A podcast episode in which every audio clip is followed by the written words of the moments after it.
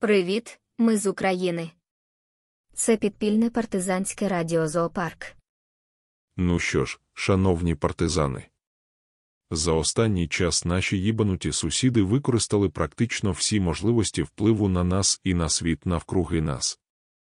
Тут були абсолютно всі види воєнних злочинів, навіть нищення цивільної інфраструктури, дійшло аж до ядерних бомб, а останньою була пересторога, що бажання перемогти затягне війну на додатковий час і вб'є додаткових людей. От дійсно, їх так турбує вбивство ще пари мільйонів росіян та українців, що ми аж розрюмсалися на радіо. Всі-всі, але не всі. І от, здається, остання можливість пограти на побоюваннях Заходу у відношенні розпаду Оркостана, як це було стосовно колись розваленого СРСР. Ось розвалиться Мацковія, а ядерна зброя достанеться терористам. Начебто вона зараз не в них. Побіжать біженці по світу. Наче це не від них зараз потерпає Захід. Почнуться локальні війни між суб'єктами, яких Болотія зараз стримує. Скоріш за все, навпаки, закінчаться і війни навкруги, ще й і терористи принишкнуть, бо грошей не буде зі штаб-квартири. І для цієї гри випускають західних любимчиків, ні не Навальних, вони вже не в тренді, бо забруднилися своїм імперським нацизмом, а правозахисників. І першим на арену цирку вивели Лева Пономарьова. І як вивели? Із самоідентифікацією, як на їхній зоні, з рапортом і номером. Начну с самоидентификации и поясню свою позицию. Я категорически выступаю за победу Украины, за то, чтобы Зеленский решал, когда и с кем с поддержкой Запада вести или не вести переговоры об окончании войны. Наче його хтось питав, як Україні перемагати і що робити Зеленському, приймаючи капітуляцію болотії.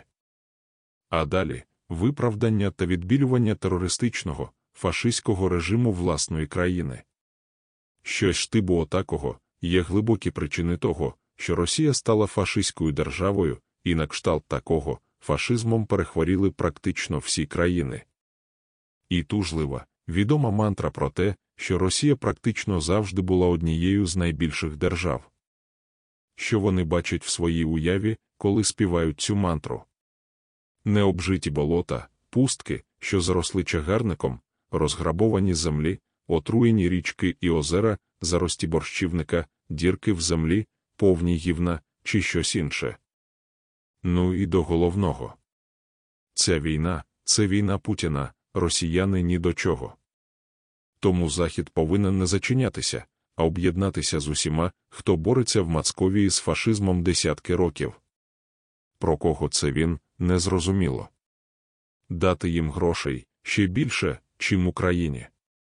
Здається, Навальнюги це вже пропонували. І допомогти здихатися цієї спадщини і режиму. В тому сенсі, що допомогти їм отримати владу, бо вони точно знають, як треба вигравати війни, а не просирати їх. Точно, це план Навальнят. А вони будуть світити ліхтариками і пускати паперові літаки. До тих пір, поки не озброять свою армію і не прийдуть за реваншем. А вишенька на торті, програмна заява, шановне панство, проблема Росії це не тільки її, але й ваші проблеми, і не може сприйматися варіант, щоб ви усі тут подохли, бо як же ж тоді будувати Росію майбутнього, коли всі будівельники здохнуть? І наостанок, пан Пономарьов вимагає створити потужний міжнародний засіб масової інформації для очищення умів росіян, в якому йому, мабуть, дадуть роботу головного редактора, бо до цього не взяли на роботу в Голос Америки. А що не так із ЗМІ, які вже існують? Вони не можуть очищати оте в головах аборигенів. Не забувайте ставити уподобайки, відправляти посилання і ділитися думками про нас із друзями та знайомими.